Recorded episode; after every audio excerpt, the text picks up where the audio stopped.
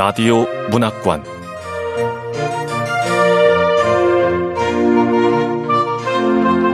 한국 단편 문학 특선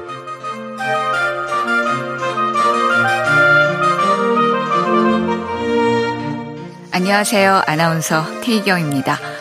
KBS 라디오 문학관 한국 단편문학 특선. 오늘 함께 하실 작품은 2023 강원일보 신춘문예 당선작인 한소은 작가의 국경입니다. 강원일보 신춘문예 심사는 김도연, 김희정, 김미월 작가가 했고 심사평은 다음과 같습니다. 국경은 서사를 이끄는 우리가 누구이고 우리가 넘으려는 국경이 어디인지 분명하게 말하지 않는데도 더할 수 없이 분명하게 바로 지금 이곳의 이야기로 읽히는 소설이다. 탈북 혹은 난민이라는 시적 주제를 정면으로 파고드는 작가의 첨예한 문제의식과 인간에 대한 웅숭 깊은 시선이 그것을 가능하게 했다. 과거와 현재를 교차시키는 와중에도 서사의 힘과 밀도를 고르게 유지하는 필력, 작품의 주제의식과 긴밀하게 연결되는 에피소드들의 유기적인 배치, 흠잡을 데 없이 매끄러운 구성에도 신뢰가 간다. 네, 이런 심사평을 받은 한소은 작가의 국경, 지금 만나보겠습니다.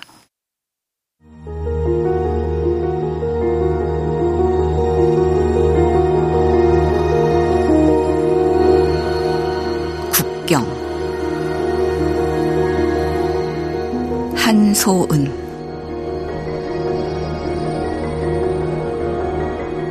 낯선 곳에서부터 차가운 바람이 불어온다. 밤새 멈출 것 같지 않았던 어둠을 뚫고 쏟아지던 눈은 이제 흰 빛으로만 남았다. 이마를 덮은 젖은 머리칼이 바람에 날린다. 바람은 남동쪽에서 불어온다. 지금 그가 가려는 곳. 그는 고개를 돌려 그곳을 바라본다.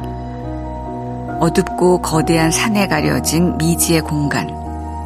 깊이를 가늠할 수 없는 숲의 냄새가 폐로 스며온다.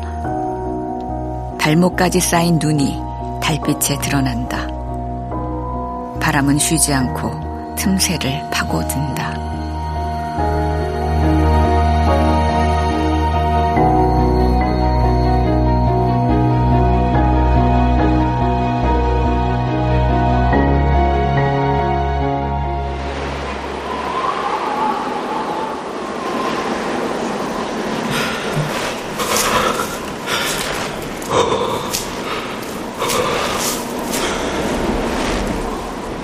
주머니 속에서 뻣뻣하게 얼어가는 양손을 빼내 천천히 비벼본다.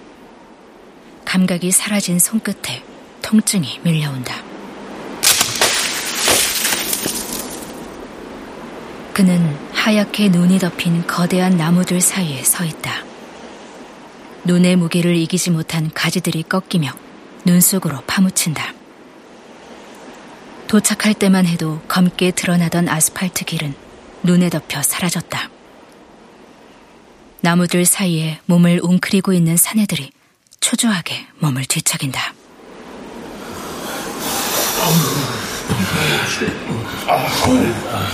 아유, 춥다. 아유. 관광버스는 언제 오는 거야? 쉬, 조용히 해. 아유. 저들은 뭐 때문에 국경을 넘으려고. 아니야. 나하고는 상관없는 일. 난 국경만 넘어가면 돼. 국경만.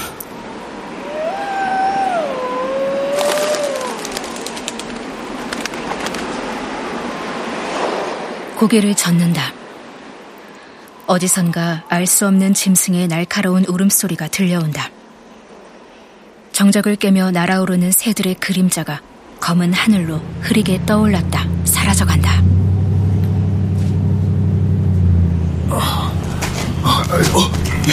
어, 어, 온다. 와. 저 버스겠지. 아, 사람들이 타고 있어. 아, 그 국경 관광하러 온 관광객이겠지. 멀리서부터 두 개의 불빛이 서서히 다가온다. 사내들은 불빛을 향해 몸을 세운다. 그는 사내들을 알지 못한다. 그들도 서로를 알지 못한다. 우리는 잠시 우연으로 이곳에 모였을 뿐이다. 우리라는 호칭 역시 안내인의 편의를 위해 존재할 뿐이다. 몇 시간 후면 의미를 잃을 공허한 단어, 찰나의 호칭. 물론 모든 것은 우리의 목적이 무사히 달성됐을 때만 가능한 일이다.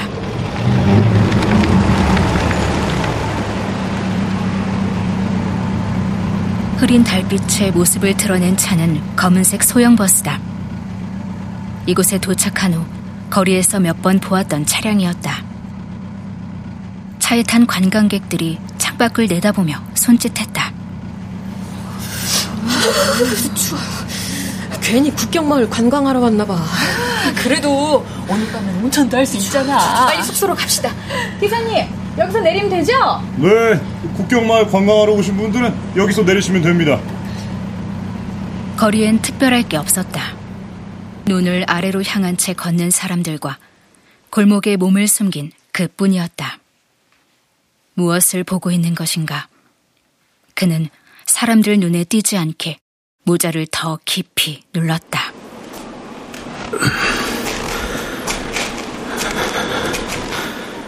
약속된 집결지에 가면 안내원이 관광버스를 타고 올 거야. 그럼 그 버스를 타고 국경까지 가는 거지. 브로커는 그에게 관광버스로 위장한 차를 타게 될 거라고 말했다. 굵은 체인을 감은 바퀴가 멈춰 있다. 전조등 빛에 눈이 이그러진다. 빛이 사라지는 동시에 엔진도 멈춰선다. 낡은 쇳소리를 내며 출입문이 열린다.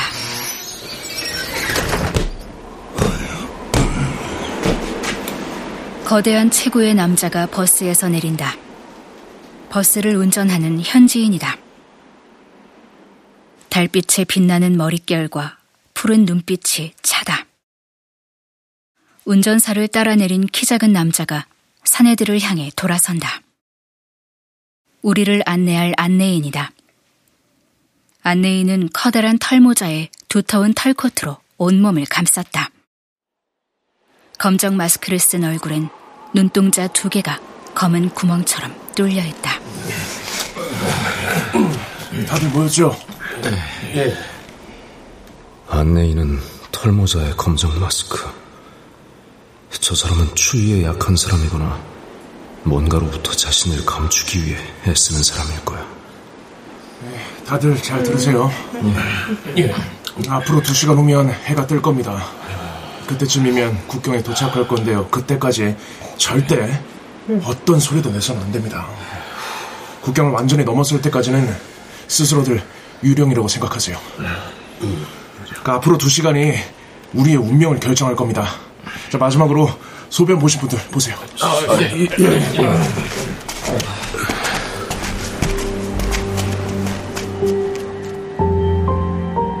그는 나무 사이로 들어가 바지 지퍼를 내리고 마렵지 않은 소변을 본다. 차갑게 쪼그라든 성기에서 한참 후에야 몇 방울이 떨어진다.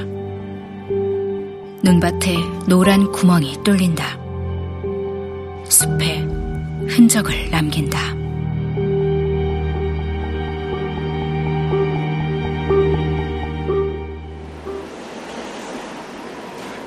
자, 올라오세요.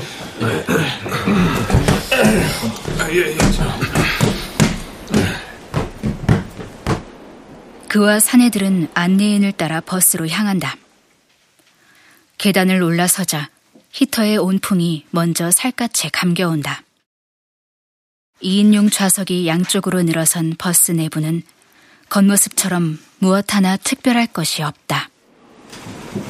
아, 이곳 어디에 나를 숨겨줄 공간이 있다는 거지? 어디에 숨는다는 거요? 그 앞에는 얇고 긴 용도를 알 수 없는 가방을 든 가죽 점퍼의 사내가 있다. 모두가 맨손인데 가죽 점퍼만 가방을 품에 안고 있다. 뒤로는 안경을 쓴 사내와 나머지 세 명의 사내들이 줄지어 선다. 안내인은 버스 맨 끝, 긴 뒷좌석 앞에서 멈춰 선다.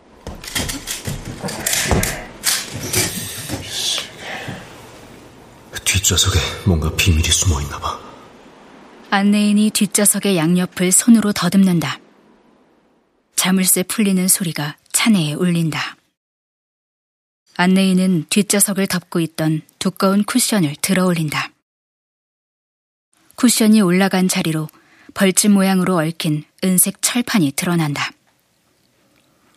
안내인은 주머니에서 드라이버를 꺼내 철판 나사를 풀기 시작한다. 나사를 풀고 철판을 들어 올리자 검은 공간이 드러난다. 자, 여기 숨으면 됩니다. 한 사람씩 들어가세요. 자, 안으로 들어가면 구석부터 차례로 자리를 잡으시고요. 자리를 잡으면 벽을 두드려서 이렇게 네, 이렇게 신호를 보내면 됩니다. 절대 말은 하지 말고 그냥 두드리기만 하세요. 예, 아, 알았어. 자, 내가 먼저 들어가리다. 자, 아유, 들어게 좀. 아유. 가죽 점퍼가 먼저 구멍으로 다가선다. 가죽 점퍼의 두 다리와 허리가 사라지고 마침내 머리 위로 들고 있던 가방까지 흔적 없이 지워진다. 잠시 후 차체를 두드리는 소리가 들리고 안내인이 그를 향해 손짓한다. 거기 젊은 친구. 예, 예, 저요? 예, 시간 없으니까 빨리 들어가요. 어, 예.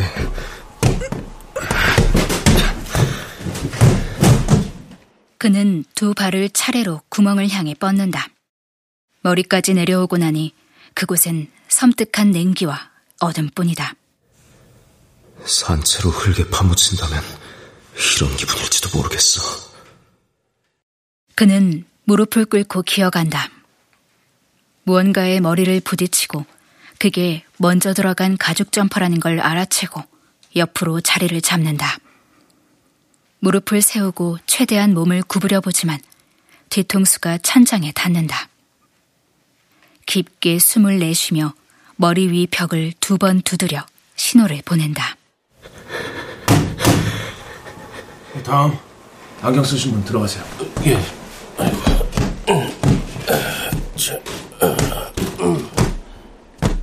차례로 사내들이 들어오고 그들은 어깨와 몸뚱이를 서로 맞댄 채 조금이라도 더 자리를 차지하려 몸을 뒤튼다. 무릎 사이에 얼굴을 파묻는다. 누군가의 침이 목젖을 타고 내려간다. 들어왔어요. 아, 말하지 말라니까. 마지막으로 들어온 사내가 신호를 보내자 위에 있던 안내인이 흐린 빛이 스며들던 구멍에 철판을 덮는다. 나사가 채워지는 소리. 쿠션이 덮이고 잠금 장치가 잠기는 소리. 안내인이 멀어지는 발소리를 듣는다. 사내들은 아무 말 없이 한치의 틈도 없는 어둠 속에서 이제 곧 시작될 이동을 준비한다.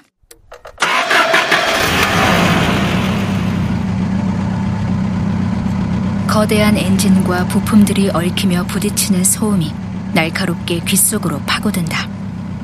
드디어 출발이다.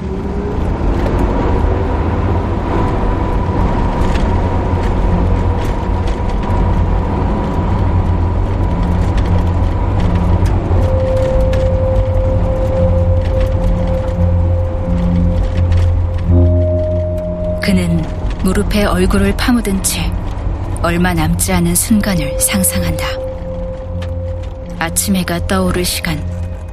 크리스마스의 아침이 밝아올 무렵이면 사내들은 국경에 도착할 것이다. 그는 국경 수비대원이 신실한 기독교인이기를 기도한다. 전지전능하신 신이시여, 나 간절히 비오니 오늘만은 국경 수비대 그들의 눈이 멀고 귀가 다치기를 보도 보지 않은 척하는 아량을 지니기를 영원할 것 같던 긴장이 잠시 육체를 피하자 정신이 몽롱해진다. 어딘가 빈 구멍을 비집고 들어오는 찬 공기를 느끼며 그는 눈을 감는다.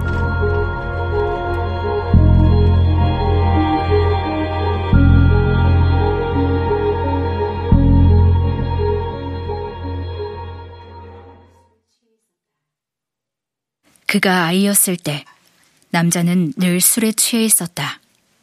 아이를 감싸던 여자의 머리카락 사이로 검붉은 핏방울이 흘러내렸다. 남자가 잠이 들면 여자는 수도가에서 무심히 피를 닦았다.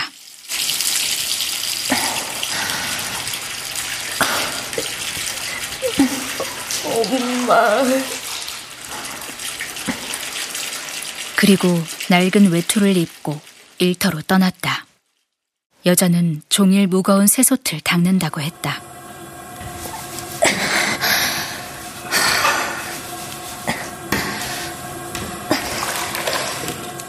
새솥의 무게만큼 여자는 지쳐 보였다. 여자는 추운 겨울이면 피딱지가 앉은 입술로 차가운 물에 손을 담갔다. 남자가 아무렇게나 던져놓은 그릇들을 씻으며 희미한 입김을 뱉어냈다. 엄마. 살얼음이 언 물속에서 여자의 손은 얼어붙을 것 같았다.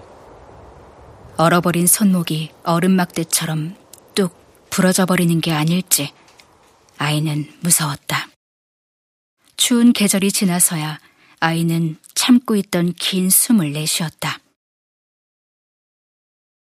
아이는 자라 소년이 되었다. 여자가 사라진 그 겨울, 여자의 손에는 무언가 들려있는 날들이 많았다. 소년은 졸린 눈을 치켜뜨며 여자가 가져오는 음식들을 기다렸다. 소년에게 음식을 먹이는 여자의 손은 뼈만 남아 앙상했다. 여자는 떠나기 전날 밤 공책과 연필을 소년에게 주었다. 자, 받아. 네.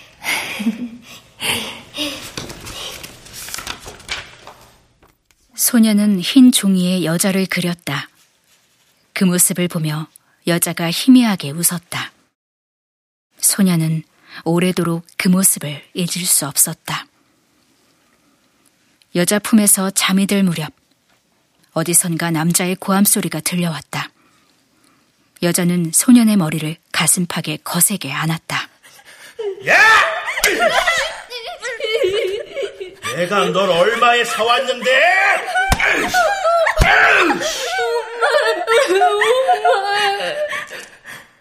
여자가 아무리 세게 안아도 소년의 몸은 헐벗은 듯 떨렸다.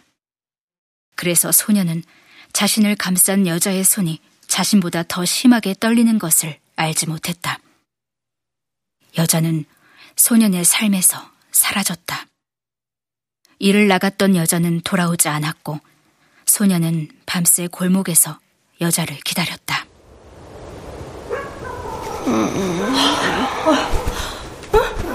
아유, 예. 아유, 여기서 잠들면 어떡해? 아유, 일어나. 아유, 일어나. 일어나.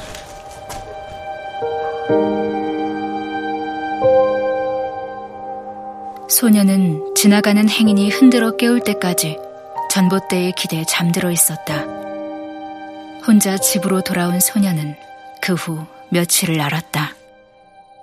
차가운 방에 누워 여자의 꿈을 꾸었다. 여자는 소년을 일으켜 앉히고는 따뜻한 물을 소년의 입에 넣어주었다. 바싹 말라 터진 입술이 쓰라렸다. 여자가 다시 소년을 눕히면 소년은 헤어날 수 없는 어지럼 같은 깊은 잠 속에 빠져들었다.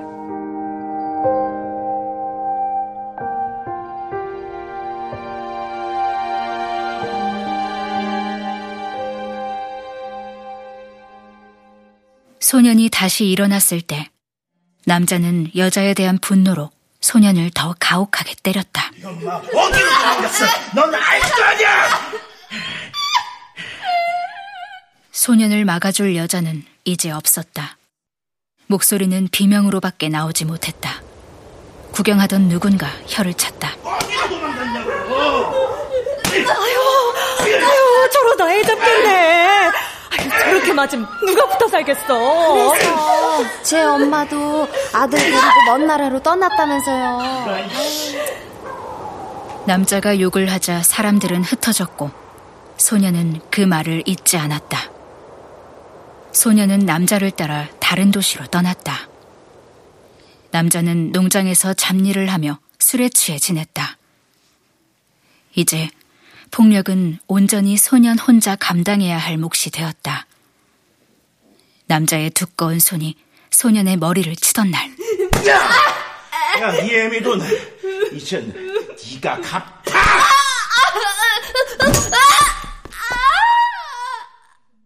소년은 쇠기둥의 이마가 깊게 패였다. 핏물이 눈물처럼 소년의 얼굴로 흘러내렸다. 피를 닦아줄 사람은 아무도 없었다.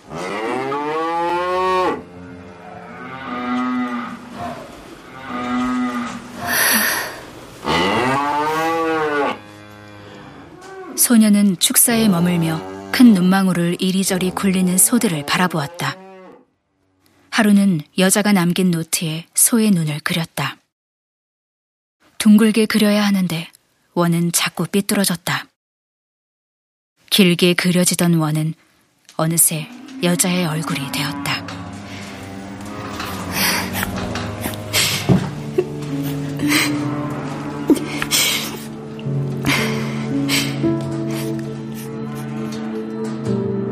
마르고 핏기 없던 희망이 사라진 얼굴 위로 구불구불한 머리카락을 그렸다. 그 사이로 흐르던 핏방울도 그렸다. 소녀는 핏방울을 지우고 싶었다. 갈 거야. 엄마가 있는 곳으로. 국경을 넘어 갈 거라고.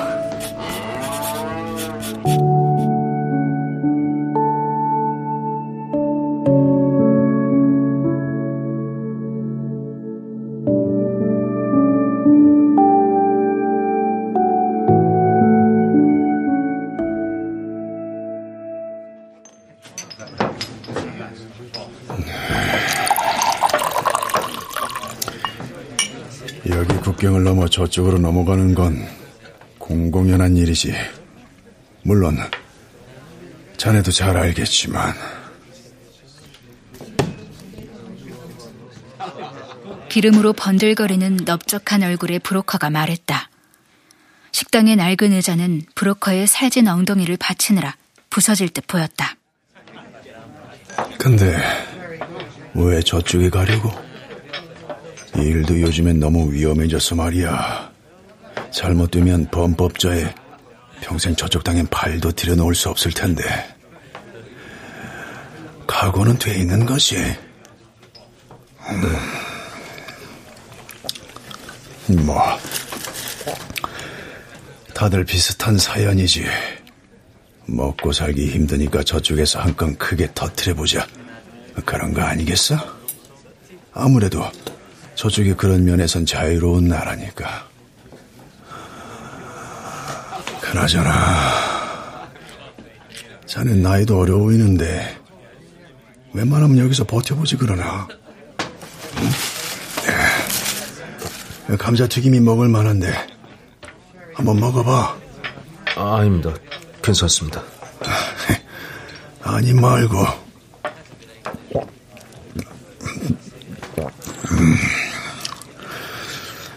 나 찾아오는 사람치고 사연 없는 사람이 어디 있나. 나도 처음에 일 시작했을 때는 그런 사람들 하소연 들어주면서 가슴 아팠던 게 한두 번이 아니었지. 그 사람들 국경 넘어가 잘 산다는 얘기를 들으면 어찌나 흐뭇했는지. 이런 게 다 나라를 위하는 일 아닌가? 애국, 애국 말이네, 애국. 아이, 감자튀김이 벌써 다 떨어진 거야? 아, 아 이제 나도 뭐 이골이 났지. 근데 참, 알다가도 모를 일이야. 아니, 저쪽에서 잘 사는 게 어디 쉬운 일이냐고, 어? 국경 넘는 일은 또 어떻고, 바이러스에 테러다 뭐다. 요새는 아주 쥐새끼 한 마리도 허가증 없이는 국경 넘기가 어렵거든. 또 설사 국경을 넘었다 해도 그 다음에 뭘 해먹고 살 건데? 에? 아이, 뭐, 뭐, 자네한테 하는 소리는 아니니. 신경 쓰지 말게. 뭐 무사히 넘어가 잘 사는 사람들도 많으니까. 네.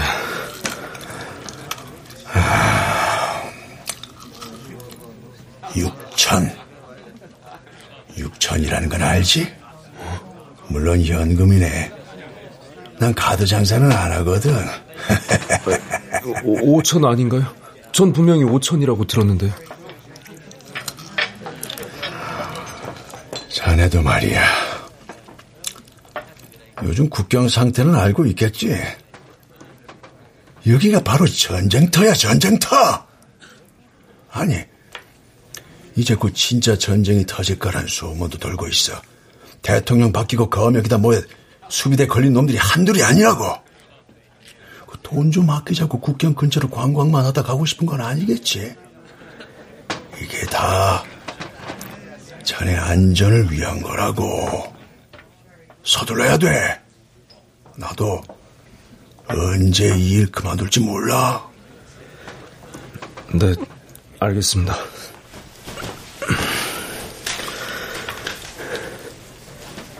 육천을 주는 수밖에 없겠어. 여기. 음.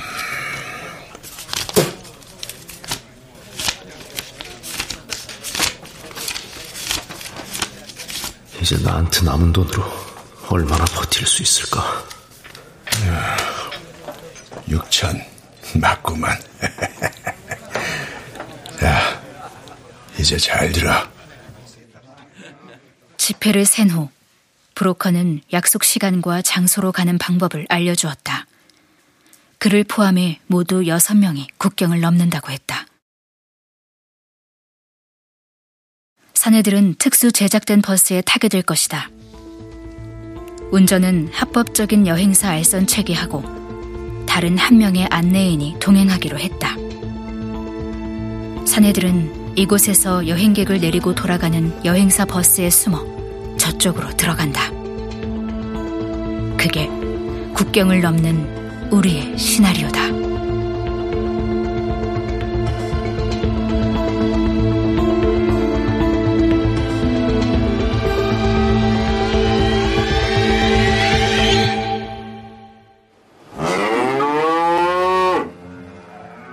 소녀는 청년이 되었다. 농장에서의 시간은 더디게 흘렀다. 청년은 남자가 집을 비운 사이 짐을 챙겨 도시로 도망쳤다. 청년은 옛 동네를 찾아가는 대신 공장에서 일자리를 찾아 헤맸다. 수십 명의 직원과 함께 공장 뒷방에서 밥을 먹고 잠을 잤다. 청년은 오랜 시간 섬유에서 뿜어져 나오는 독한 약품 냄새와 공장 안을 떠다니는 무수한 섬유 조각들을 삼키며 싸늘한 기계들에 온몸을 밀어넣었다. 청년은 떠나기 위해 착실하게 돈을 모았고 누구와도 친구가 되지 않았다. 그저 동료들이 모여 잡담을 하는 모습을 지켜보기만 했다. 청년은 가끔 아무 종이에나 여자의 얼굴을 그렸다.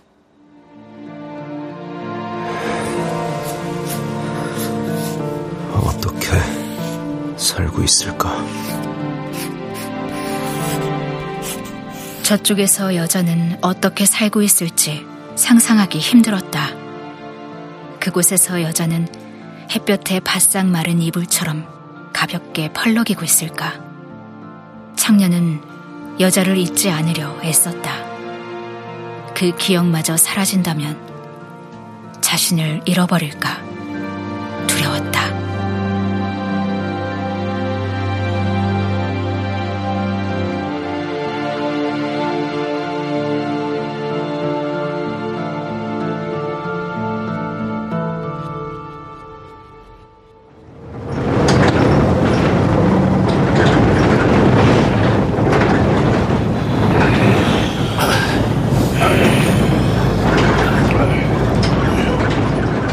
개조된 버스 안 좁은 공간은 엔진에서 뿜어져 나오는 열기와 여섯 사내의 거친 숨이 얽혀든다.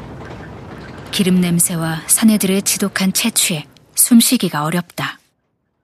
그는 천천히 깨어난다. 서서히 밀려오는 기름 냄새로 이곳이 어디인지 깨닫는다.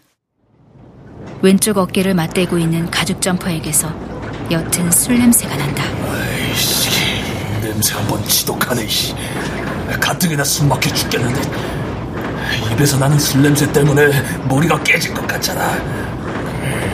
워낙 춥고 긴장이 돼서 조금 마셨는데 누군지 모르겠지만 마시던 것 좀 남았어. 아, 이러고 있으려니까 죽을 맛이라 그거라도 한 모금 해야지 답답해서. 어, 조금 남긴 했는데 여기 병 넘길 테니 마시려면 알아서들 해요. 자, 예.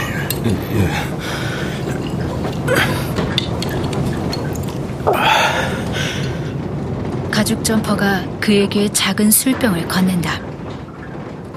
그는 술병 뚜껑을 열고 고개를 들어 한 모금 들이킨다. 쓰고 진한 액체가 식도를 타고 텅 빈 위까지 빠르게 흘러간다. 그는 병을 옆자리 사내에게 넘긴다. 나머지 사내들도 돌려가며 한 모금씩 독주를 삼킨다.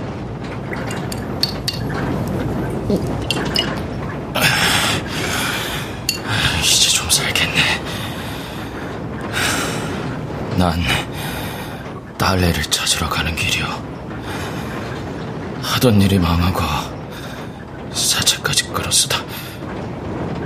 그놈들이 하나뿐인 딸에게까지 손을 댔더군.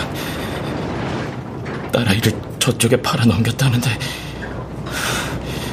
우선 어디 있는지 찾아서 데려와야지. 어, 힘들게 넘어갔으니 뭐 기회가 되면 돈도 좀 벌고. 차는 산길을 넘어가는지 쉴 새 없이 흔들린다. 빈속에 마신 술 때문에 속이 좋지 않다. 옆에 앉은 안경 쓴 사내가 무언가를. 냄새. 미안합니다. 아이, 차가 하도 흔들리는 마음에.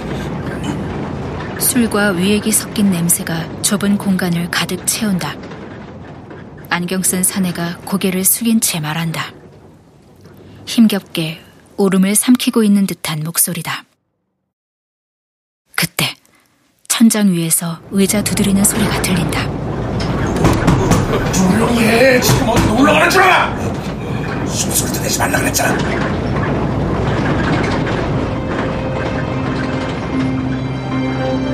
짜증 섞인 안내인의 목소리가 머리 위로 내려 꽂힌다.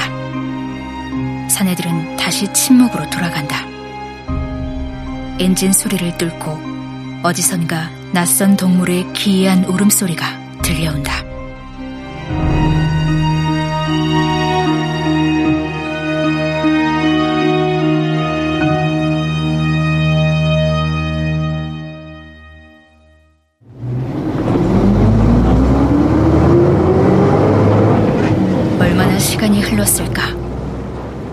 가죽 점퍼가 그의 귀에 얼굴을 들이대고 낮은 목소리로 묻는다.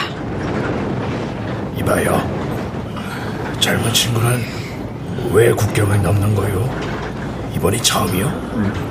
네? 나는 이번이 두 번째. 아, 가죽 점퍼의 술 냄새. 불법 체류자니 뭐 제대로 된 일을 할 수 있었나? 뭐 항구에서 짐이나 나르고 식당에서 쓰레기나 치우고 야채나 썰면서 하루 벌어 하루 사는 목숨이었으니까. 아, 그 죽을 고비도 여러 번 넘겼는데 추방 당할까 무서워 신고도 할 수 없었지. 그러다가 요, 요, 이 이놈을 만났네. 가방은 왜 쓰다듬는 것이? 그 아까부터 궁금했는데 그 가방 안에 뭐가 든 거요? 음 맞아. 숲속에서부터 들고 있었잖아. 예, 예, 당구채. 세 조각으로 분해된 당구채. 그러니까 당구채를 세 조각으로 분해해가지고 들고 간다는 거예요? 어, 혹시 내기 당구로 살았어? 예, 난 젊어서부터 당구를 좋아했어요. 술집이나 당구장에서 내기 당구로 치며 먹고 살았지. 웬만한 술집마다 당구대가 있거든. 술에 취한 게임 상대를 찾는 일은 어렵지 않았지. 내기 당구를 하면서부터 힘든 노동에서 벗어날 수 있었고 길에서 사는 노숙 생활만큼은 면할 수 있었어요.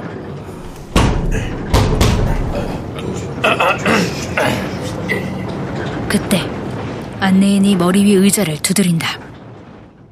가죽 점퍼는 말을 멈추고 초조한 듯 아무것도 보이지 않는 정면을 향해 고개를 돌린다. 가죽 점퍼는 왜 돌아왔을까? 그리고 왜 다시 위험을 무릅쓰며 저쪽으로 돌아가려 할까? 만약 국경을 넘어간다면 이 버스에서 내리고 나면 답을 들을 수 있을까? 어둠에 익숙해진 눈에 낡고 더러운 신발이 보인다. 이제 곧 국경이다.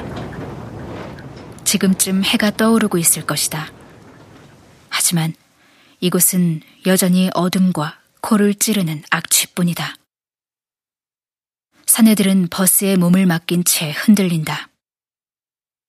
그 옆에 앉은 안경 쓴 사내의 어깨가 떨린다.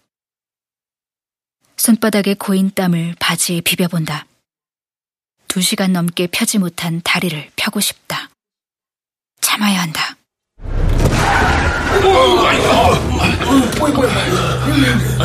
갑자기 차가 멈추고 엔진 소리가 사라진다. 12개의 눈동자가 어둠 속에서 교차한다. 이제 5분 후면 국경입니다. 무슨 일이 있어도 절대 아무 소리 내면 안 됩니다. 절대.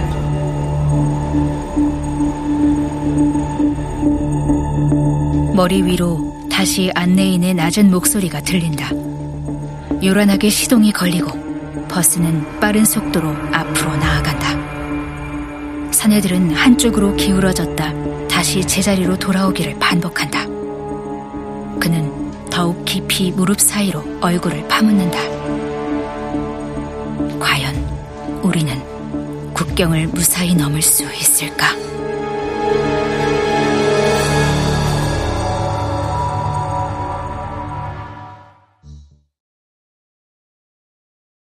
그녀를 만난 건 세 번째로 옮긴 공장에서였다. 그녀는 얼굴이 창백했고 입술이 흐렸다. 며칠 후 야근을 하고 저녁을 먹으려고 들른 공장 식당에서 혼자 밥을 먹고 있는 그녀를 보았다. 그녀는 며칠 새 더 야윈 것 같았다.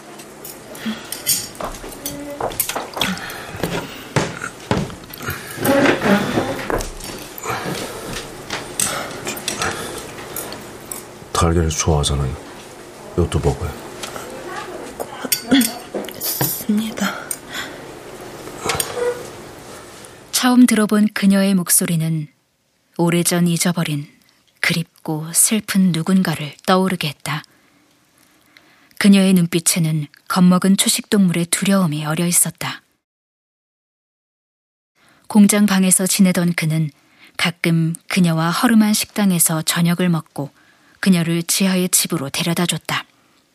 그곳에서 그녀는 늙고 병든 아버지와 함께 살고 있었다.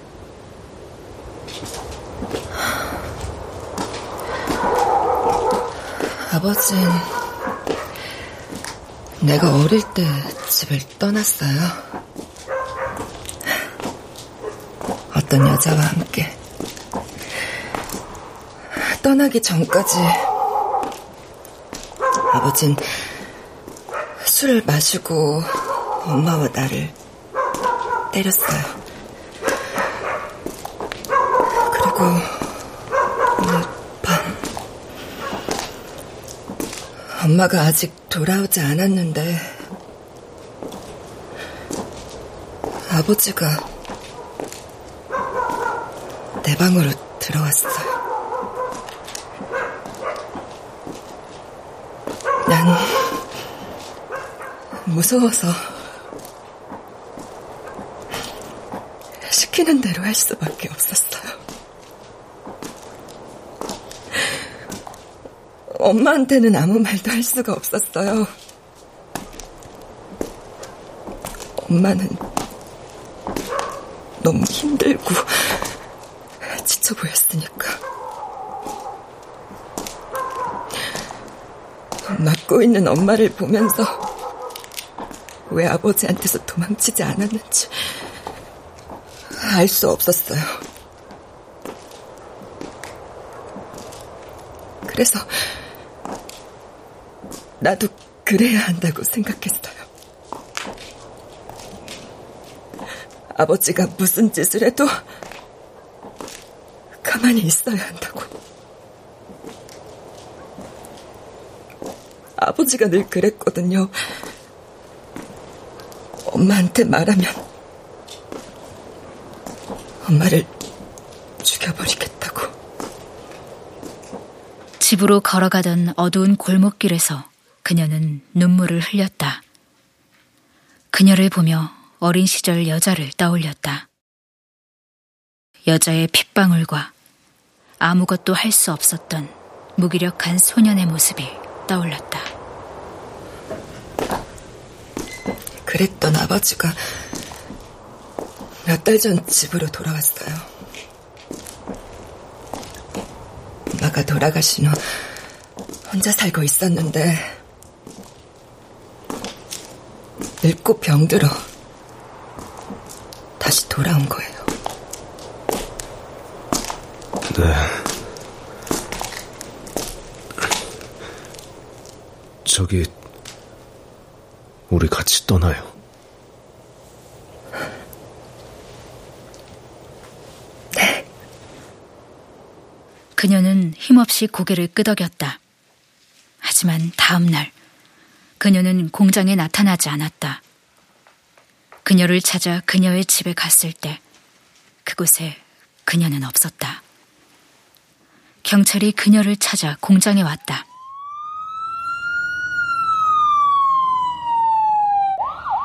아버지는 이미 죽어 있었고 딸은 사라졌더라고요. 뻔한 거 아니겠어요? 딸이 아버지를 죽이고 도망간 거죠. 그녀의 아버지가 죽었고 경찰은 사라진 그녀를 의심하고 있었다. 며칠 후엔 남자가 그를 찾아왔다. 어디 있어? 나 나와. 여기 있는 거 다 알고 왔으니까. 나오라고! 남자가 그를 찾고 있었다는 사실이 믿기지 않았다.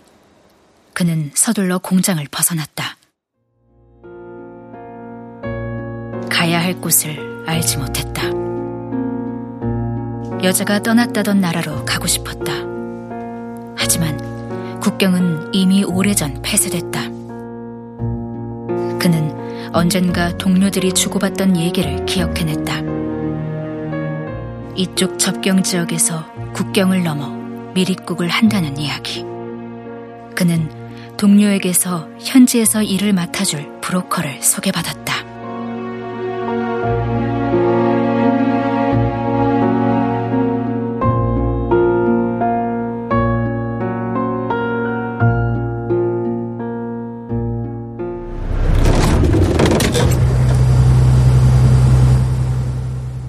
버스가 멈춘다. 엔진도 조용히 입을 다문다.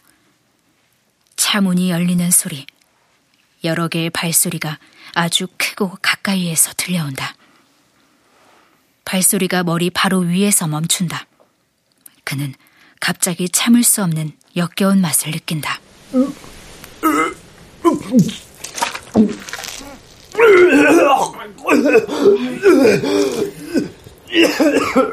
식도를 타고 넘어오는 액체를 막으려 두 손으로 입을 막아보지만 이미 늦었다. 입에서 뜨거운 액체가 막을 새도 없이 쏟아져 나온다. 내뱉은 토사물에서 익숙한 악취가 풍겨온다.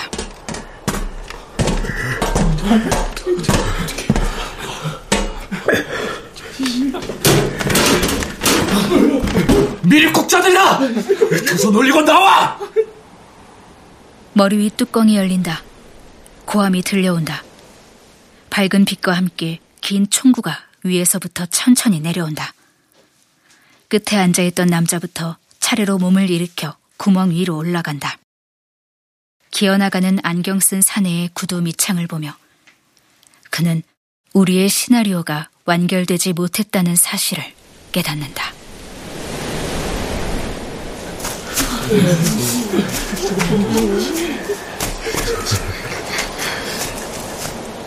사내들은 모두 버스 밖으로 끌려 나온다. 외곽 도시에 호련히 서 있는 경비소는 눈에 덮인 작은 오두막처럼 보인다. 주변을 둘러싼 철책 위에도 온통 눈이 쌓여 있다. 문제없이 통과했다면 몇 미터 앞이 바로 목적지다. 이대로 뛰어 숲에 닿으려면 얼마의 시간이 필요할까?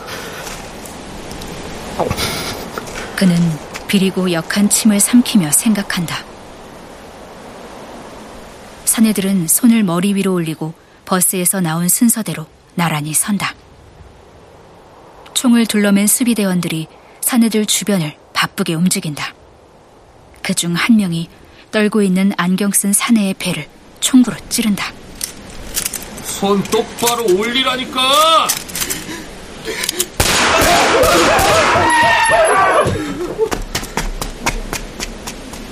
뒤에 있던 검은 점퍼의 사내가 수비대를 향해 총을 쏘며 버스 뒤로 뛰어간다. 급작스러운 상황에 놀란 가죽 점퍼가 눈밭 위로 엎어진다. 수비대도 총을 겨누고 검은 점퍼 사내를 향해 총을 쏜다.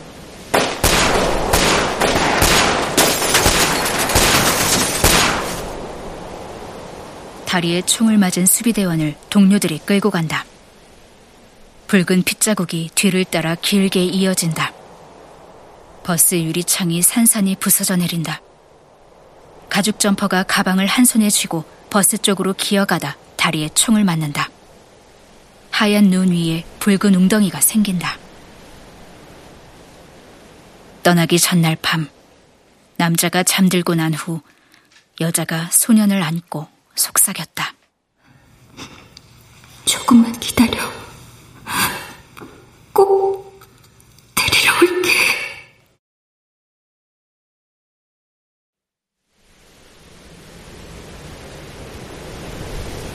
여자는 소년이 잠들었다고 생각했지만 소년은 여자의 말을 기억하고 있었다. 눈을 감았다 뜬다. 눈앞에 국경이 보인다. 엄마.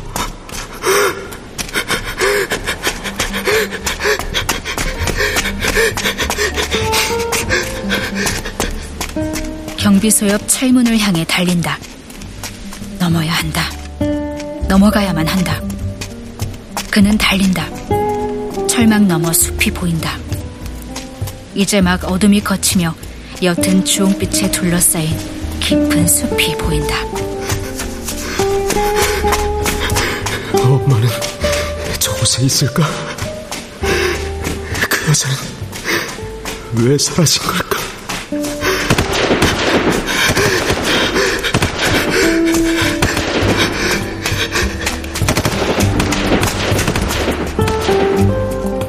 등 뒤에서 총소리가 끈질긴 추적자처럼 그의 뒤를 따라붙는다. 그는 멈추지 않는다. 그는 달린다.